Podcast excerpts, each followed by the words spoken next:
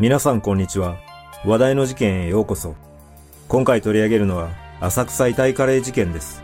この事件は、行方不明となった男性を殺害、死体を遺棄したとして、4人の男が逮捕されましたが、その後も行方不明男性の遺体は見つからないままとなった事件です。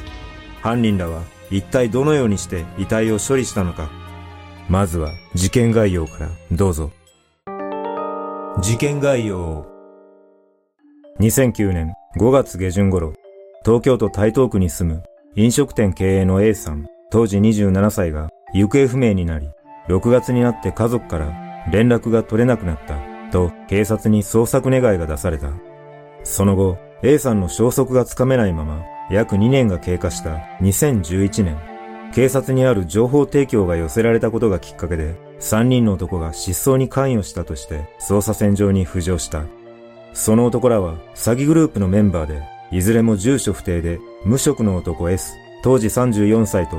S の弟 Y、当時30歳、そして K、当時34歳だった。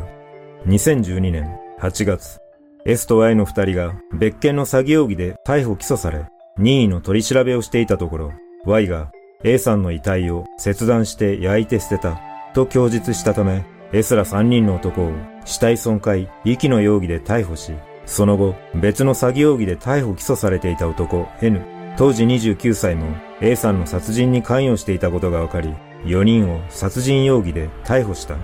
この事件は S が高校野球の名門校で1995年春の選抜高校野球でレギュラー出場するほどの華々しい経歴を持ち、弟の Y もリトルリーグの名門チームに所属するなど兄弟でエリート野球人生を歩んでいたことで世間の注目を浴びたが、それ以上に遺体の処理方法が猟奇的だったことで、さらに世間に大きな衝撃を与えることとなった。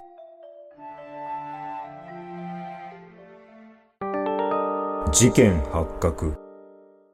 殺害された A さんは観光客で賑わう東京の浅草で失踪する4、5年前からダイニングバーを友人と経営していた。この頃の A さんは、バーの経営が順調で、羽振りも良く、知人に1000万ぐらいの金を貸すなど、順風満帆に見えたという。そんな中、2009年5月下旬頃に、A さんが突然失踪したことで、地元の友人らの間では心配する声が上がり、A さんが失踪直前、俺はもうダメかもしれない。ずっと浅草を離れることになる。と周囲に話していたため、A さんは何らかの事件に巻き込まれたのではないかとの噂が流れていた。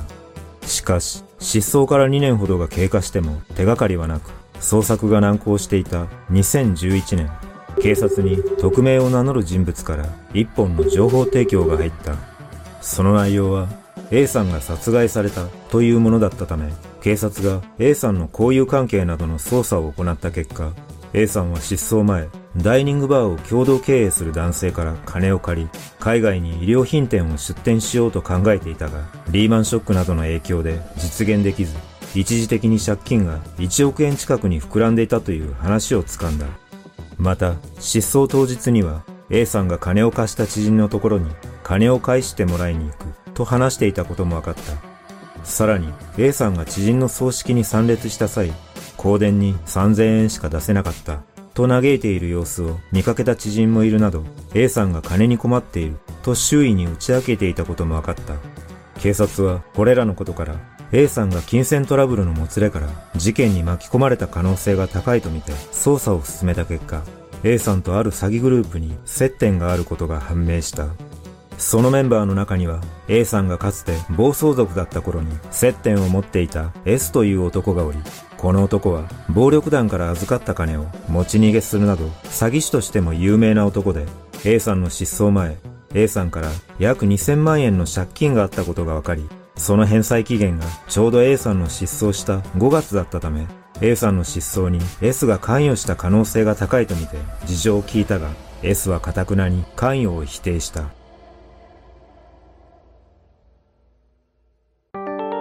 犯行の全貌。S が関与を否定する中、警察は詐欺グループの捜査を進め、S と S の弟の Y が共謀して未公開株の購入名目で現金450万円を騙し取るなどしていた事実をつかみ、2012年8月、S と Y を詐欺容疑で別件逮捕した。その取り調べの中で A さんの事件について追及したところ Y が A さんを石川県のアパートで殺害し遺体を焼いて捨てたと供述した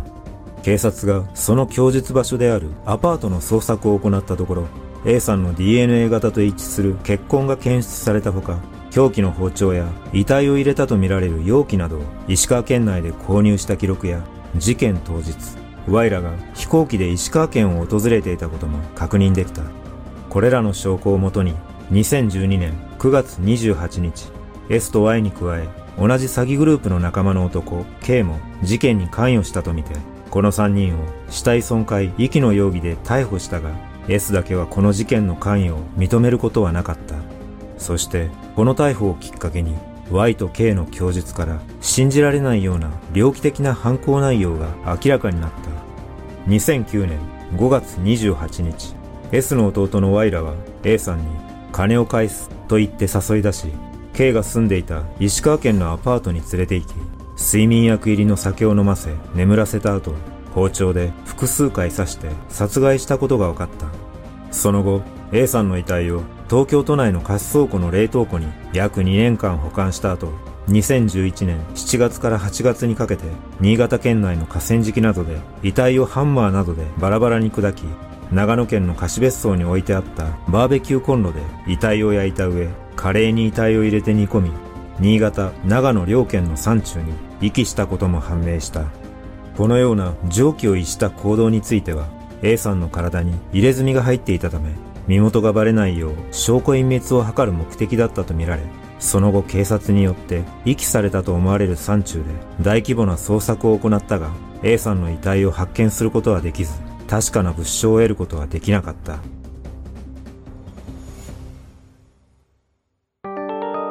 訴と裁判 S の弟 Y と K から A さん殺害の供述を得た警察は首謀者とみられる S に対し事件への関与を自供させるための追及を始めた。しかし、その取り調べにおいても S は、死体の損壊はやっておらず、捨てたりもしてない、と一貫して否認を続けた。警察は S が A さんから2000万円の借金があり、借金の返済を迫られていたことなど、状況証拠を固め、2012年10月18日、S ら3人の男に加え、別の仲間の男 N も関与していたとみて、4人を殺害容疑で逮捕した。それでも S は身に覚えがないと容疑を否認し続けていたが、検察は11月8日、4人の男を殺人などの罪で起訴した。そして2013年の判決公判では S 以外の3人はいずれも懲役14年の判決が言い渡され、一貫して無罪を主張していた S の判決で裁判長は、共犯者3人は一貫して S の関与を供述しており、借金の返済を免れるという殺害の動機があるのも S だけだ。惨殺とも言える方法で殺害した首謀者の責任は極めて重いと述べ、弁護側の主張を退け、懲役30年の判決を言い渡した。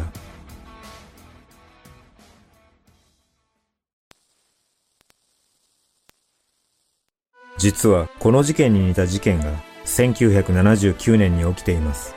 それは兵庫と岡山の両県の山中からバラバラに切断された遺体が発見され、遺体の背中に掘られた入れ墨から被害者が特定されたものの、手首だけが見つからなかったという事件で、捜査の結果、犯人は逮捕されましたが、驚愕の事実が発覚しました。